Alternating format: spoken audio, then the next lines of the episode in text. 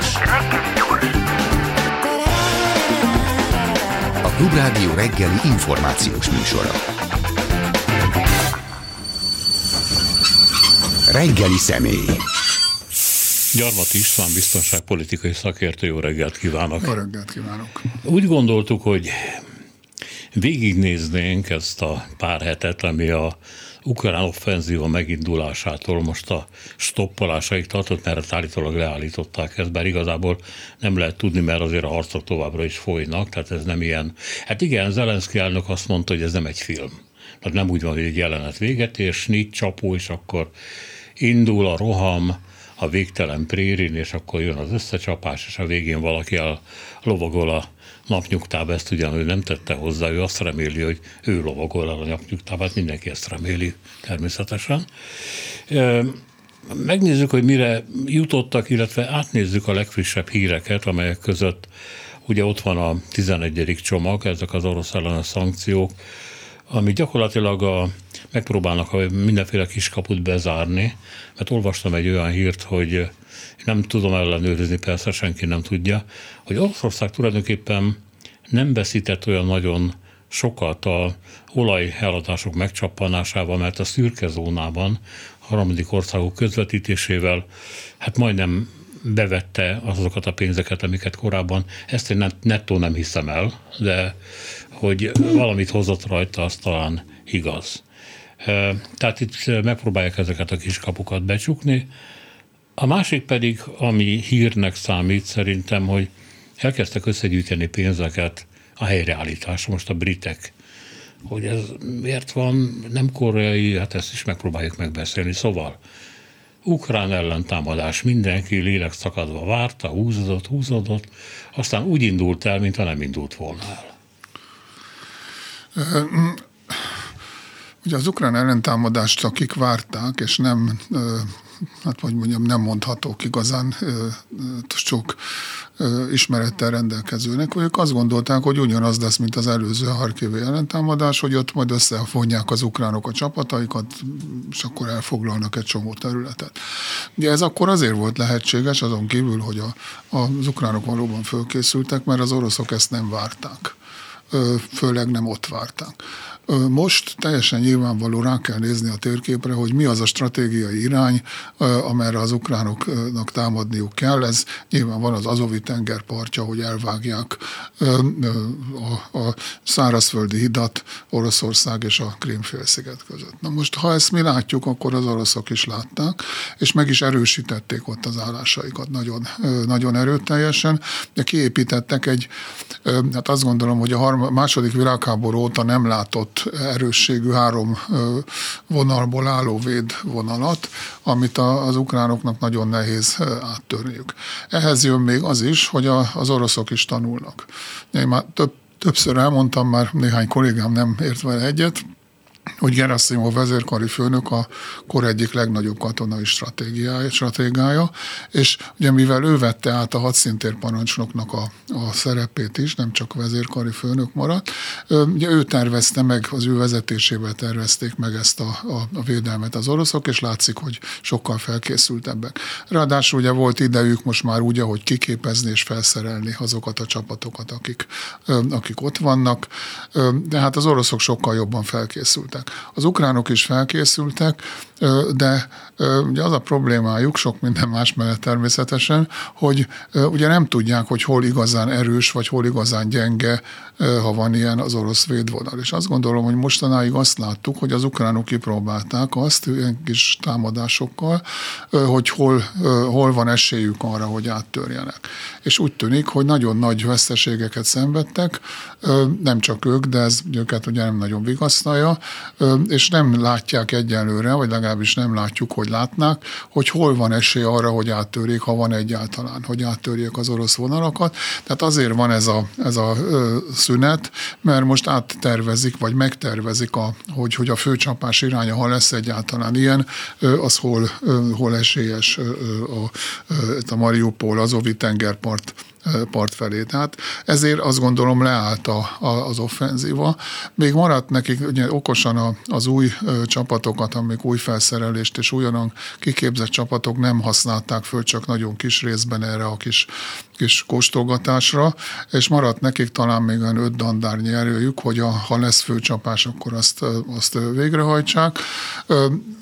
Ami, ami után sikeresnek lehet nevezni az ukrán, lehet majd nevezni, ha lehet az ukrán ellentámadást, az az lenne, hogyha sikerülne nekik de facto elvágni ezt a szárazföldi hidat, ami nem azt jelenti, hogy ki kell jutniuk az Azovi tenger partjára, hanem azt, hogy, hogy azok a vasútvonalak és útvonalak, amik az Oroszországból a Krímhez vezetnek, azok az ukrán tüzérségnek a, a lőtávolságába essenek, tehát annyira előre haladjanak, hogy, hogy vegyegetni tudják tudják, vagy megsemmisíteni, lőni tudják ezeket a, a, az utánpótlási vonalakat, ugye mert akkor a krím nehéz helyzetbe kerül.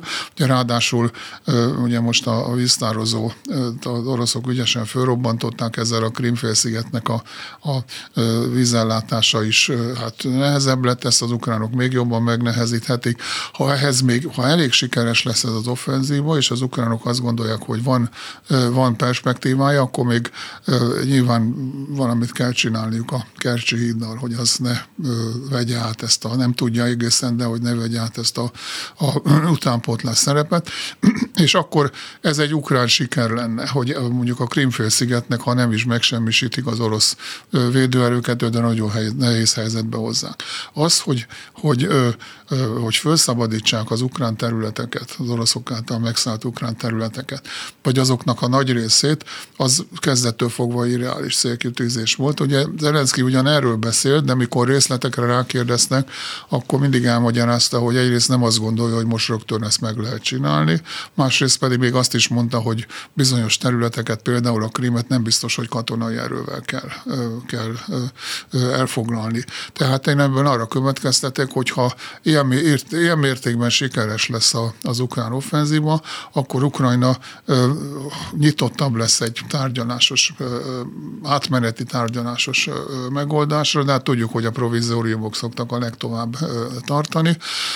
Az oroszoknál nem tudom, ugye amíg Putyin hatalma hát ha nem is teljében van, de még azért ő ellenőrzi a, a, az orosz politikát, addig nem gondolom, ugye Putyin annyira el van kötelezve, hogy ő nem gondolom, hogy belemehet bármifajta olyan megoldásba, amit az oroszok kudarcként élhetnének meg, de hát sok jel van arra, hogy nagyon komoly nézeteltérések vannak a Kremlin belül.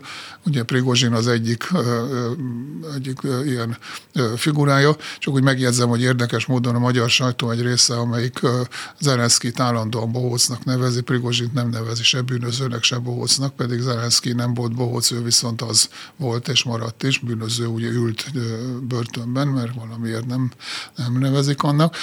De nagyon, most, most nagyon közel kerültek a kenyértörésre az orosz katonai vezetés legalábbis, és Prigozsin, ugye amikor Prigozsin azt mondta, hogy, hogy ugye új csapatokat toboroz, és Sojgu meg a miniszter azt mondta, hogy ezek csak akkor elfogadható, hogyha tulajdonképpen betagolódnak az orosz hadseregbe, amit Prigozsin meg azt mondta, hogy már mutatott valamit, amit itt most nem akarok mutatni. Szóval nem, nem ez előbb-utóbb kenyértörésre fog, fog vezetni, és ennek a kimenetelétől is nagyban függ, hogy, hogy merre veszi irányt a az orosz vezetés, akár Putyinnal, vagy Putyin nélkül. De ugye azt szokták mondani, hogy Putyin eh, politikai taktikája mindig az, hogy eh, összeugrasztja a környezetében levő embereket, és akkor ez a harc, ami közöttük folyik, ezt majd úgyis az ő fölülbíráskodásával ér véget, tehát minden út hozzá vezet, hát ezt ismerjük, nem egy olyan nagyon bonyolult stratégia, már Kádár János is ilyesmit csinált. Hát, már a rómaiak is hoz meg is uralkodtak. Orbán Viktor is ilyesmit csinál, persze. De ebben az esetben, mint a gyengének bizonyult volna Prigozsinnal szemben, bár nem tudom, hogy Prigozsin van olyan állapotban, hogy azt mondja, hogy oké, okay, hát én harcolok Afrikában is, tényleg harcolnak, és ott Putyinnak szüksége van rám, tényleg szüksége van rá, úgyhogy akkor szevasztok, elmegyek a katonáimmal, és eltűnök Oroszországból. Kiengednék? Hát nem tudom, nem tudom egyébként, ugye, amíg ha, ha és amíg Putyin úgy érzi, hogy szüksége van rá, akkor addig ő biztonságban van, de hát ugye mostanában már spekulálnak arra, hogy, hogy ha náthás nem menjen kórházba, mert nyitva marad az ablak véletlenül. A lépcsőkkel szokott probléma. Lépcsőkkel, sőt, jaktokkal is neki nem tudom, ja. hogy van-e jakja, de hát ugye ez is egy lehetőség. Hát a másik lehetőség, ugye most volt egy, egy hír néhány nappal ezelőtt, hogy hogy Putyinnak rossz hírt közöltek Putyinnal az orvosai, hogy, hogy a, a rákja agyi áttételeket is képzett. Most már sokszor mondták azt, hogy ilyen beteg, meg olyan beteg. Erről egy régi anekdóta jut eszembe, Korányi professzor, híres orvos professzornak volt egy hipohonder betege, és Korányi már nagyon, de nagyon gazdag volt, tehát ezért nem rúghatta ki, de nagyon unta a, a, a hölgyet, és mondta neki, mikor egyszer panaszkodott neki, hogy azt mondja, hogy nagyon egészséges egészséges lehet, ha ennyi betegséget kibír. Úgyhogy valószínűleg Putyinnal is vagy nagyon egészséges, hogy ennyi betegséget kibír, vagy lehet, hogy ez a mostani, ez egy, ez egy komolyabb jelentés, de ezt nem tudjuk egyelőre megmondani. Azt, hogy Prigozsin kivonul Oroszországból, azt én azért nem tartom reálisnak, mert neki, neki ugye hatalmi céljai vannak Oroszországgal, és ezt mondjuk, ha Líbiában harcol, akkor nem nagyon tudja, tudja elérni, és valószínűleg a, a nem tudjuk honnan jön finanszírozás se kapná meg akkor, ha csak Líbiában harcolna, hanem, hanem muszáj neki Oroszországban is valamit, valamit fölmutatnia, de ez egyelőre ugye most pihennek a harcosai, hogy ő ezt mondta, hát meglátjuk, hogy meg, meg milyen hosszú és mi lesz a vége a pihenésnek? Hát ami Putyin állapotát illeti, vagy Hozzátehetnénk még azokat a jelentéseket, egy pillanatokon belül föllázza a orosz elit, és leveti magáról a a jármot, vagy hogy az orosz nép nem tűr tovább, stb. stb. Hát, ezek az emberek ugye jó részt nyugaton élnek, és hát a hitelüket az adja, hogy azt mondják, hogy ők volt titkosszolgálati tisztek, vagy éppen volt őrnagyok az, az orosz hadseregben, és akkor mindenféle blogokat írnak. Ezek a blogok akkor élnek meg, természetesen olyasmit állítanak, ami, ami érdekes, ami ütős, ami piacképesnek számít. Ezen nem nagyon csodálkozom. Azon csodálkozom, hogy hogy a nyugati sajtó mennyire beszopja ezeket a nem létező embereket. Tehát mennyire eh, forrásként használja például ezt a katonai bloggert, aki ezt, hogy agyi áttétel és stb. stb. terjeszti a sajtó, és megyük hozzá politikusok is, ugye nagyon szeretik azokat, akik azt hallják, azt mondják, amit ők hallani szeretnének, és akkor meggyőzik magukat, hogy ez biztos jó. Ugye a sajtónál ez kevésbé veszélyes, mert hát Istenem, hát közölnek egy hírt, szenzáció van, másnap leközlik, hogy nem igaz, az is szenzáció, úgyhogy a sajtónak ebből a szempontból egyszerűbb nem tudnak veszteni. A, a szerepe. Ismertem egyébként egy amerikai millió most volt neki egy kórháza, meg volt egy temetője nem tudott ráfizetni. Körülbelül így van a média ja, Igen, körülbelül igen. Úgyhogy a politikusok is sokszor úgy vannak, hogy hogy azzal beszélnek, aki azt mondja, amit ők hallani szeretnének. Ugye a diktátoroknak ez egy különösen kedvenc szórakozás, ez szokott ahogy kezdete lenni, hogy máshoz nem beszél, mással nem beszélne, de általában érthető okokból a politikusok azt szeretik hallani, amit, amit szeretnének hallani, az a wishful thinking, ugye, hogy ezt mondják. A külföldön élő oroszok azt gondolom, hogy nem jelentenek óriási nagy veszélyt Putyinnak, akármit is mondanak, akkor is, ha KGB-sek voltak korábban, vagy nem, ezt nem, nem is tudjuk, de mondjuk egy KGB-s őrnagy azért nem szokott olyan óriási nagy befolyással rendelkezni, hogy vagy volt őrnagy, meg különösen nem. Ugye Putyin se azért rendelkezik akkor a befolyással, mert a ezredes volt, hanem mindenféle másokból. És abból, ebből adódóan azt gondolom, hogy ők nem, vesz, nem, nem ők jelentik a veszélyt Putyinra. Putyinra a veszélyt a, a belső ellenzék jelenti, amelyik, amelyik valószínűleg jelen van, minden bizonyal jelen van a, a, a Kremlben, és nem tudjuk, hogy, hogy milyen erős és kik is tartoznak hozzá. Nyilván nyíltan nem nagyon beszélnek ellene, néha sorok között bele lehet olvasni egy-két dolgot, de a a kritika egyelőre nem Putyin ellen irányul, hanem Putyin alatti szinteken, ugye Prigozsin, Sojgu párharc az tipikusan a Putyin alatti szint. Ugye Pastusev, aki nagyon befolyásosnak mondanak. Hát a védelmi, tanács a védelmi titkára, tanácsnak a titkára, vagy elnök nagytitkára. Ugye ő, ő, nem nagyon szólal meg, csak nagyon ritkán. Medvegyev a védelmi tanács elnök helyettese, állandóan megszólal, de őt már senki sem veszi, veszi komolyan. Ugye érdekes dolog, tegnap láttam, hogy, hogy, hogy Misusztyin miniszterelnök, akit nem nagyon szoktak figyelembe venni a hatalmi harcokban, bár most ő ment Kínába, éppen érdekes módon. Ugye ő a második legnépszerűbb politikus Putyin után Oroszországban, valószínűleg azért, mert nem beszélnek róla túl sokat. Szóval ott vannak azért olyan, nem beszél Patrusev, ifja Patrusevről, aki a mezőgazdasági miniszter, és időnként szeretünk pár huzamot vonni Gorbacsov, aki a mezőgazdasági titkár, és Patrushev, aki a mezőgazdasági miniszter között, bár Patrusevnek az a hátránya Gorbacsovval szemben, hogy sikeres volt a mezőgazdaság modernizálásában, míg Gorbacsov nem. Úgyhogy de sok, sok játékos van, akiket nem is nagyon, nem is nagyon kis ismerünk. Ugye elvileg, ha Putyin meghal, vagy lelövik, vagy bármi, és a alkotmány szerinti utódlás következik be, akkor a, miniszterelnök Misusztyin örökli a, a posztot az új választásokig. Putyin is így jutott hatalomra, hogy Jelcén nem mondott tőle a miniszterelnök mondjuk neki föl kellett robbantani néhány lakóházat Moszkvában, meg más városokban, hogy megválasszák utána elnöknek, de hát ez neki nem volt túlságosan nagy probléma. Szerintem is Usztyin ezt nem tenné meg. Meg hát ott van a rendkívül befolyásos bankelnök asszony, akiről nem utód, de, de királycsinálóként biztos, hogy meg kell emlékezni. Az orosz nemzeti bankelnök. Orosz nemzeti bankelnök rendkívül sikeres és nagyon jól képzett. Néha a szabad szájú is. Néha, néha, igen, igen. Hát igen, lehet, hogy hölgyeknek ezt inkább megbocsátják, de tehát van egy olyan, olyan réteg, amelyik ott Putyin körül tömörül, és nem tudjuk, hogy ki adott időpillanatban ki hova áll, mert ez nem, én azt gondolom, hogy ezek nem állandó szövetségek, hogy, vagy legalábbis a többsége. Hát még azt kéne tudni, hogy igazából mi az, amiben eltérnek Putyintól. Mert hogy lehet olyat mondani, hogy Putyin nem vezeti jól a gyakorlatokat, a harcokat, ez ezt Prigozsi mondja, de Prigozsin az a baj, hogy ő az utcasarkon ordibál. Igen, és igen. így, eh, hogy mondjam, olyan országban lehet hatalomhoz jutni, amik hát nem ennyire autoriter rezsimek, mert akkor azt mondja, hogy megnyerem a közvéleményt, szabad választásokon indulok, és akkor az utca népe megszavaz engem. Oroszországban ilyen nincs. Ilyen nincsen, de a, a belső elégedetlenség, tehát hogy ugye azért azok, akik akik mondjuk elégedetlenek Putyinnal, és gondolkoznak, hogy mit lehetne, milyen alternatívát találni, azok azért foglalkoznak azzal, hogy ne egy olyan ember tegyenek a helyére, aki rendkívül népszerűtlen. Tehát Medvegyevnek már csak ezért is azon kívül, hogy súlytalan, nincsen esélye, és Misusztinak ezért van esélye.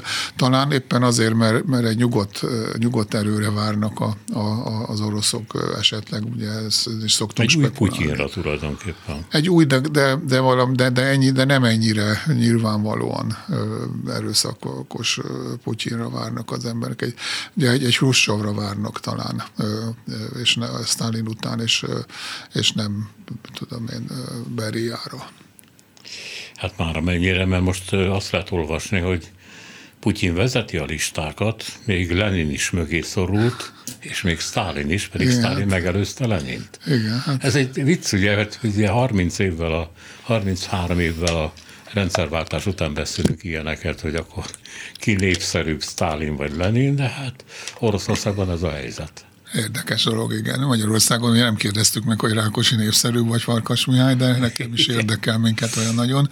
Játos. Ugye Oroszországban ennek komoly politikai jelentősége van, tehát ott nem csak arról van szó, hogy a nosztalgia, hanem, hanem komoly politikai jelentőség van, és ugye Stalinnak idézőjelben sok előnye van, mert egyrészt ő hosszú ideig kitartott, stabilitást teremtett, ugye főérdem megnyerte a második világháborút igazából, ugye, mert most már, most már az, hogy ott se szövetségesei voltak Oroszországnak, az, az remélem nem történik arról említés, arról sem, hogy tulajdonképpen Hitlerrel együtt kezdte el a, a, a háborút Lengyelország megtámadásával, tehát ezek nem szerepelnek. Ma ő megnyerte a háborút, és ezt azért meg kell adnunk az az orosz Szovjetunió számára, az egy nagyon komoly, pozitív élmény volt, ha szabad ilyet, ilyet mondani. Hogy milyen áron, az egy, az egy másik kérdés. Hát Putyin is most már lassan arra felé megy, hogy meg akarja nyerni ezt a háborút, hogy milyen áron, az másodlagos. Hát nem tudjuk, minden esetre nem tudom, hogy a Putyin ellenzők körül erre akartam valahogy rákérdezni. a háborúpártiság, tehát a héjaság az, amelyik döntő, vagy pedig, vagy pedig az, hogy abba kéne ezt valahogy hagyni úgy persze, hogy mi nyerjünk, de ez így nem mehet tovább, hogy tökéletesen kimerítjük az ország erőforrásait, elégedetlenséget szítunk a nép között előbb-utóbb, és hát, hogy tökéletesen el vagyunk szigetelve nemzetközileg, mert hát ugye Kínával lehet, hogy jó a kapcsolat, de Kína mellett inkább ilyen csicska szerepbe fogunk kényszerülni előbb-utóbb. Tehát hát ezek már régen, nem komoly igen. dolgok. Igen, Kínáról csak egy szót, hogy ugye Kína nagyon érdekes szerepet játszik.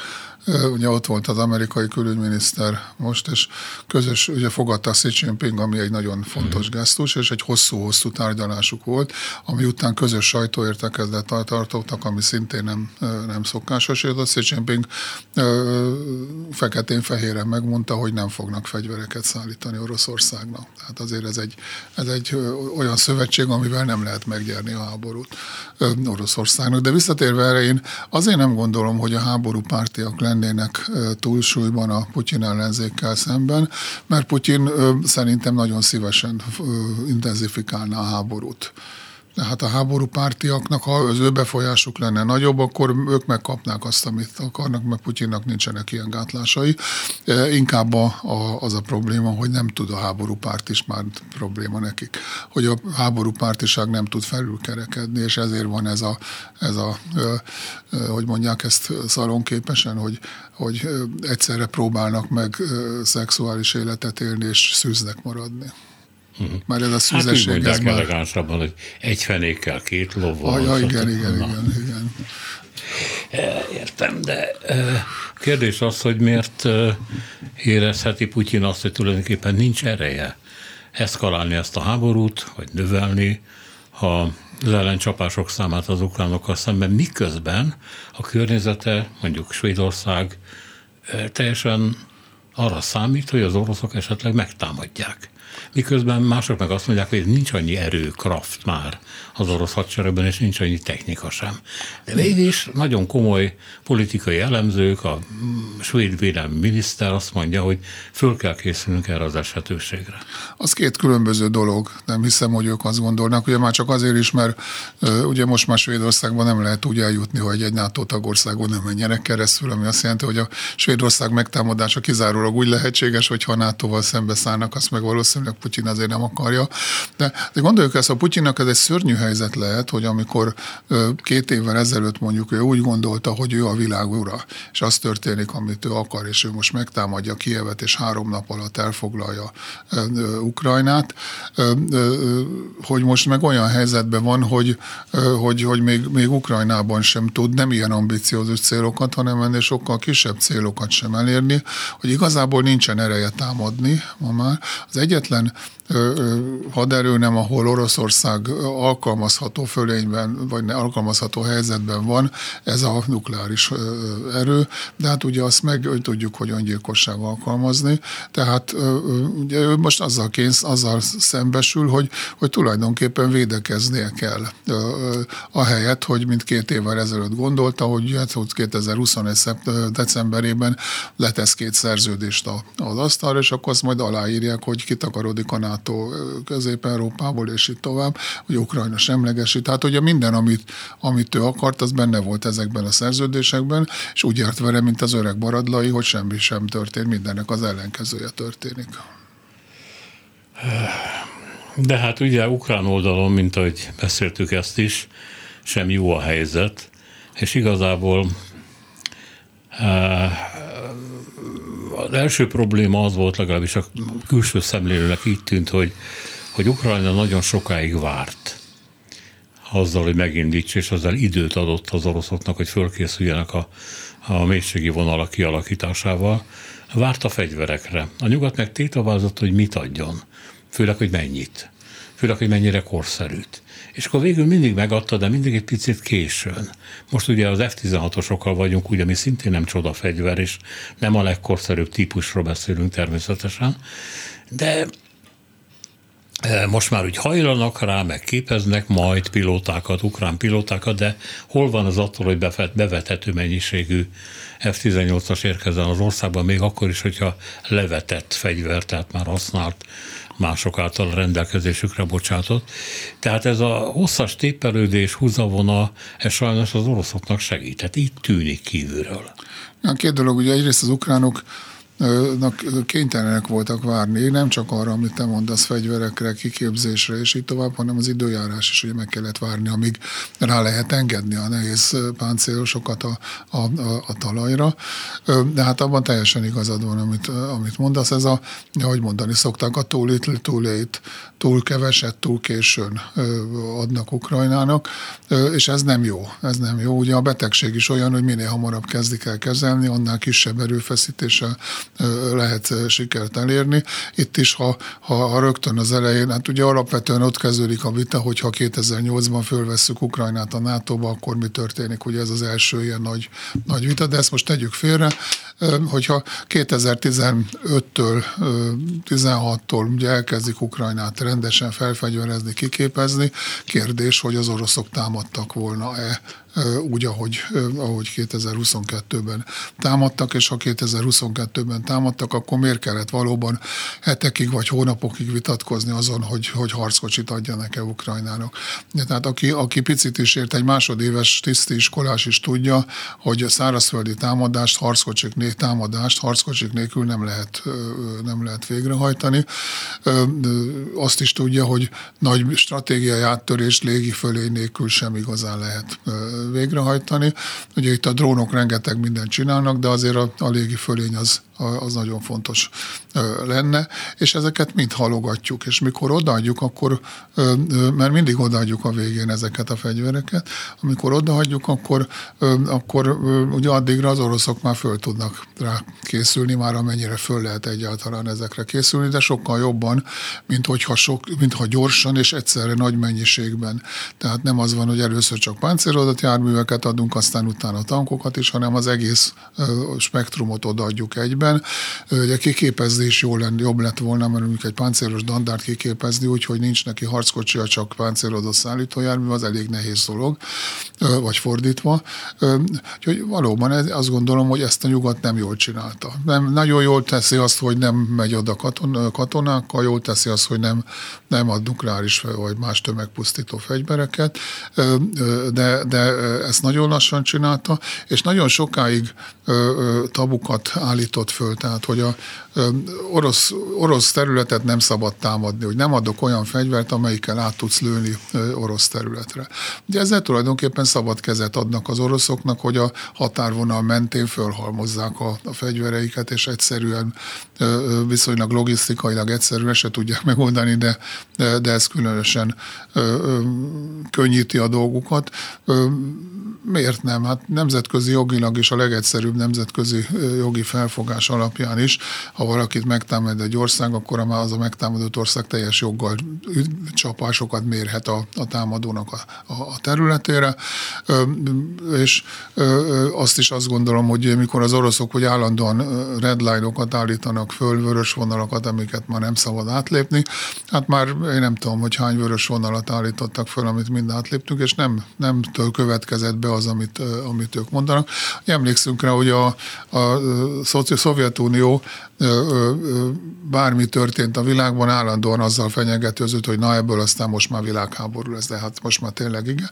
Ezt 83-szor bejelentették évente.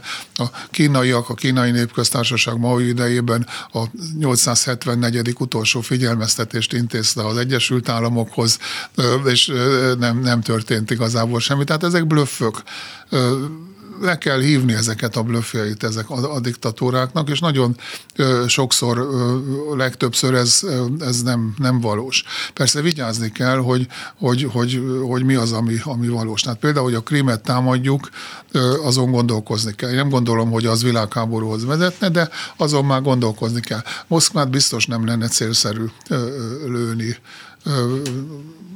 ukrán, nyilvánvalóan ukrán fegyverekkel. Szóval van, ahol van, van egy red line, de azt nem, és az orosz red line ugye az állandóan mozog. Mint ahogy az orosz szélok is mozognak, hogy, hogy mit akarnak elérni a háborúban. Ugye nagyon nehéz azt mondani, hogy, hogy megbecsüljük, hogy mit akarnak az oroszok elérni a háborúban, és akkor megnézzük, hogy az elfogadható, és akkor lehet róla tárgyalni. Ha nem tudjuk, hogy mit akarnak elérni, akkor nagyon nehéz tárgyalni.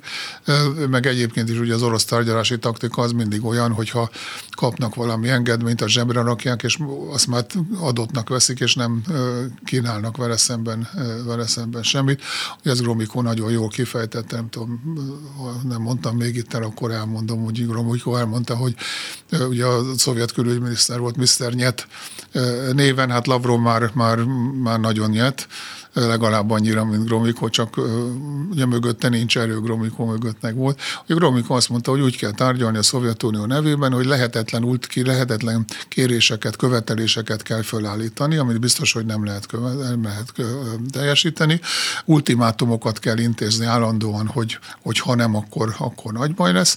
És ha ezt csináljuk, és egy, egy, egy centit se szabad engedni abból, hogy amit követelünk, és akkor valamikor a nyugat már csak meg vonja és fölajánlja nekünk a felét annak, ami sose volt a miénk, és akkor, akkor már, már nyertük.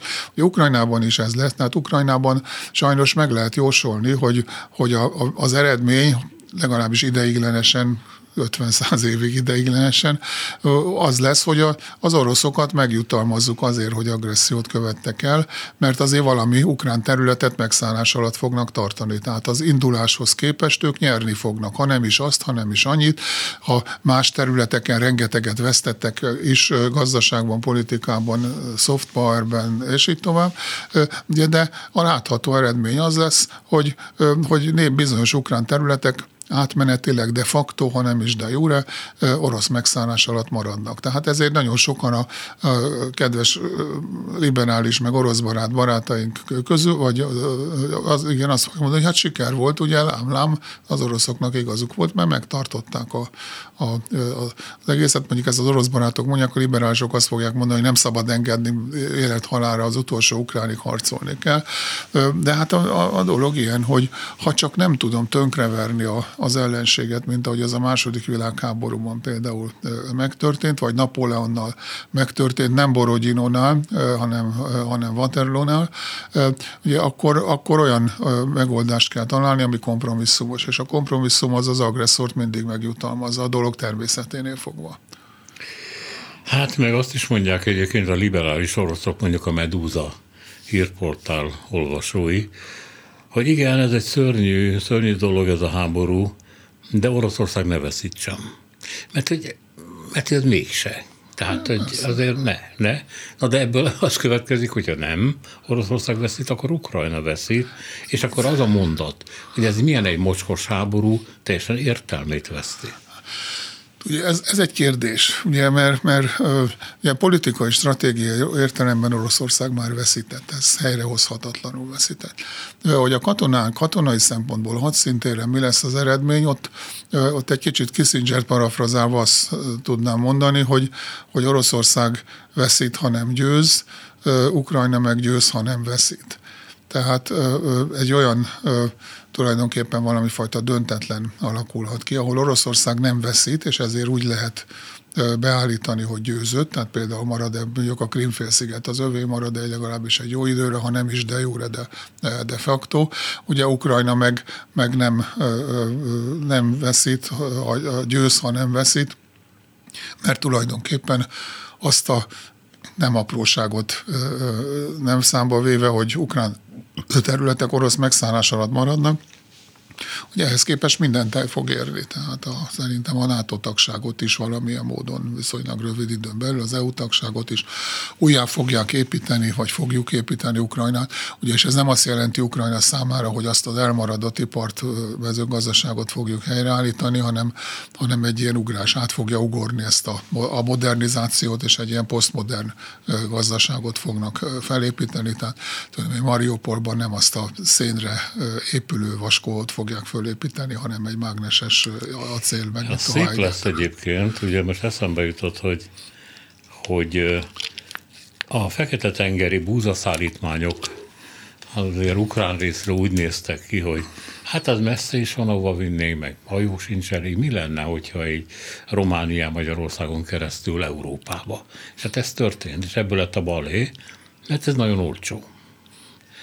És hát akkor a magyarok meg a lengyelek besokaltak, kitiltották, letiltották, az Európai Bizottság ellenkezett, aztán elfogadta, és tulajdonképpen egy perc alatt került veszélybe Európa jelentős részének a mezőgazdasági termelés, a gazdák helyzete, mert Ukrajna óriási mennyiségben termel mindent.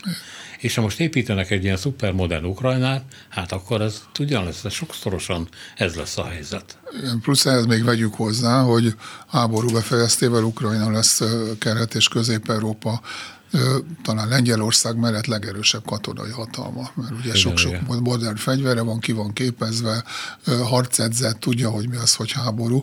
Tehát egy, egy nagyon komoly, nagyon komoly, hát nem vetétársa, de nagyon komoly hatalmat építünk ki Ukrajnában a háború után. Sok, maga nagy áron persze az ukránok számára, meg nekünk is, de, de ez, egy, ez egy más kérdés. Ugye, ha megnézzük Németországot is, ugye a hitleri Németországot tönkreverték, jobban jobban szél lerombolódott, mint Ukrajna, Németország a második világháborúban, és öt év múlva már föltört a világ egyik gazdasági nagyhatalmává és katonai nagyhatalmává.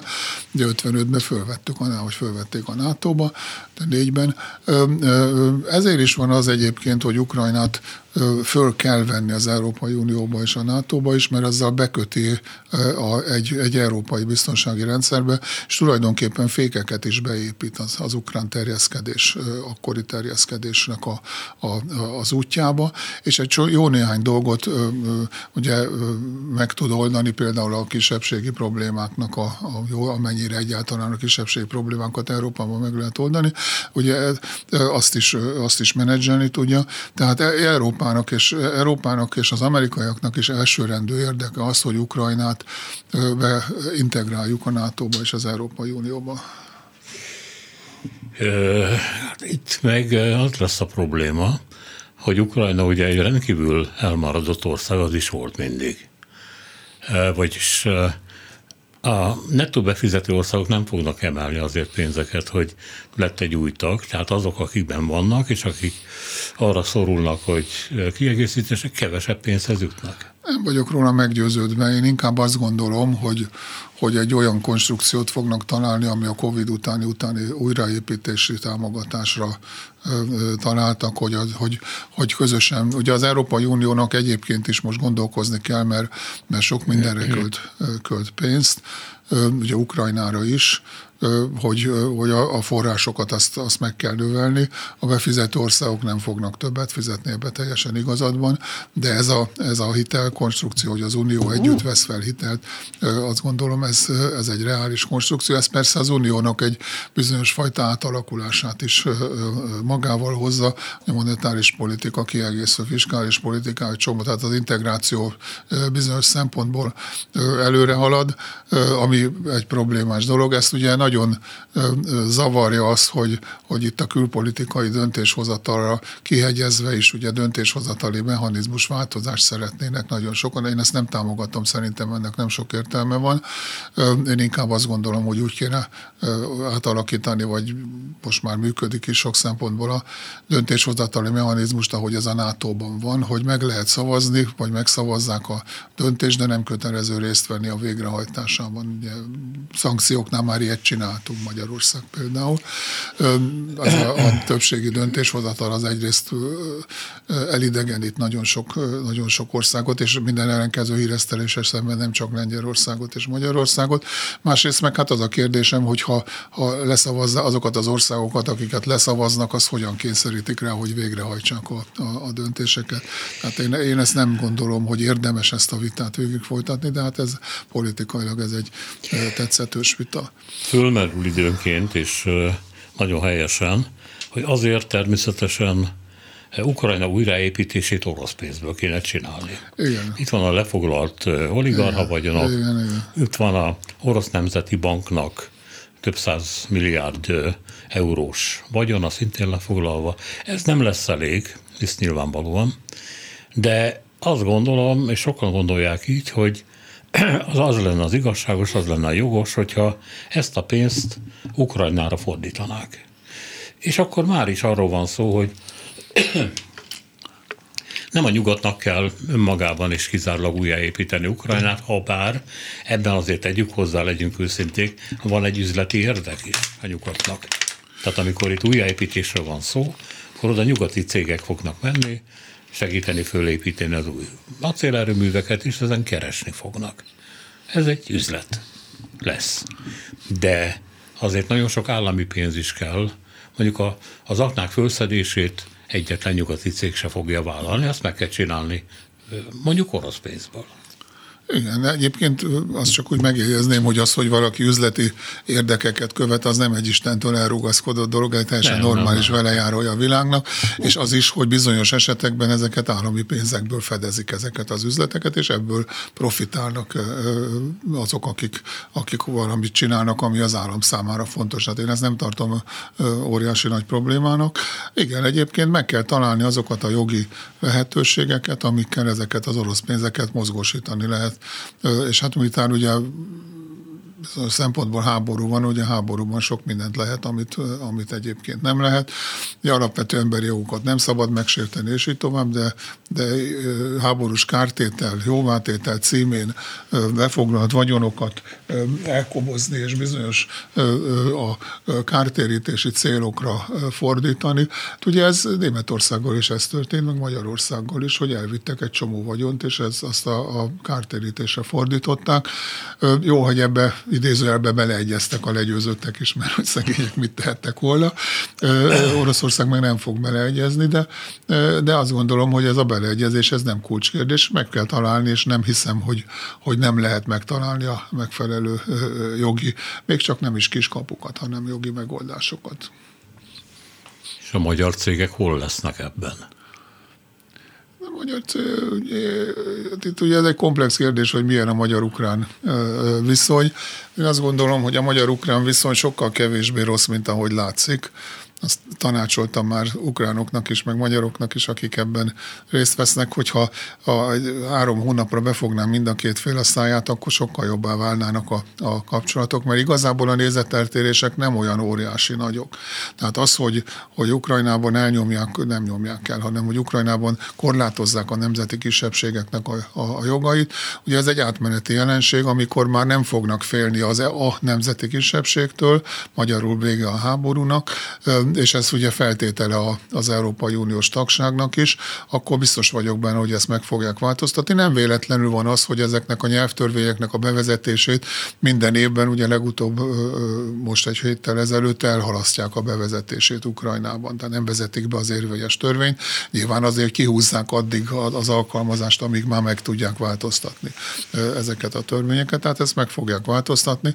Az, hogy Magyarország területén nem engedünk fegyverszállításokat, hát ugye ez is egy olyan dolog, hogy ha valaki ránéz a térképre, és azt mondja, nem hiszem, hogy talál olyan idiótát, aki Magyarországról a Ukrajnába a Kárpátokon keresztül szeretne harckocsikat szállítani, mikor ott van a lengyel-német síkság, ahol simán áttoljuk őket. Tehát ugye ezek, ezek most háború van, és ezért nagyon föl, nagyon föl nő, nőnek, megnőnek ezek az ellentétek.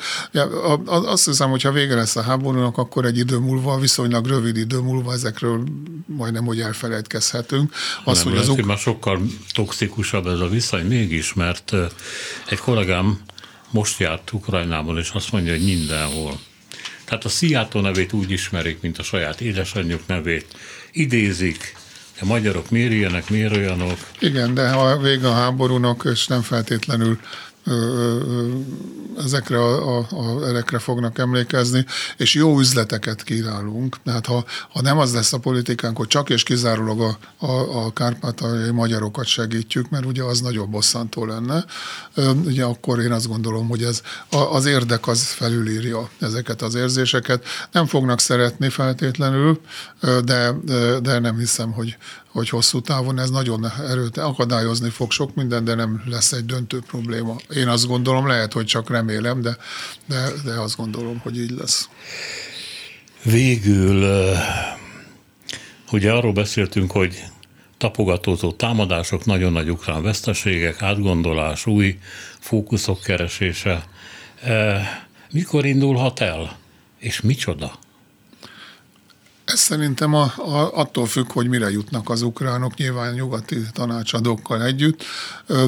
Ugye a, a, a optimális eset, ha szabad azt mondani, hogy azt a négy-öt dandárt, páncélos dandárt, amit összegyűjtöttek, és nem vetettek be ezekbe a kis harcokba, hogy ezeket egy stratégia irányba elindítják, és akkor megpróbálják áttörni az orosz védelmi vonalat az Azov-tenger felé, ahogy mondtam ez szerintem ez az egyik lehetőség, a másik meg az, hogy egyáltalán nem lesz ilyen nagy, ilyen nagy méretű ellentámadás, hanem ilyen kisebb támadások lesznek, amik, amik úgy beleharapnak az orosz megszállt területekbe, de nem, ha úgy értékelik, hogy nem tudják áttörni az orosz védelmi vonalakat. Ugye sok mindentől függ, például attól, hogy a, a mostanában meglehetősen csendes orosz légierőt mennyire tudják bevetni, mert ugye az felülényben, fölényben vannak, és hát a F-16-osok rövid időben, ennek az offenzívának az idejére biztos nem fognak megérkezni abból a problémából adódóan, amit már korábban is mondtunk. Nem tudjuk megjósolni. Ez attól függ, hogy ez a, ez a helyzetértékelés, ez hogyan, hogyan alakul, és milyen eredményre vezet. Köszönöm szépen. Nagyon szívesen. Gyarmat István biztonságpolitikai szakértő volt velünk a elmúlt egy órában. Simon Erika, Lantai Miklós, Petes Vivien, Selmeci János és Szénás Sándor köszöni a ma reggeli figyelmüket is. Minden jót! Reggeli gyors, nem marad le semmiről.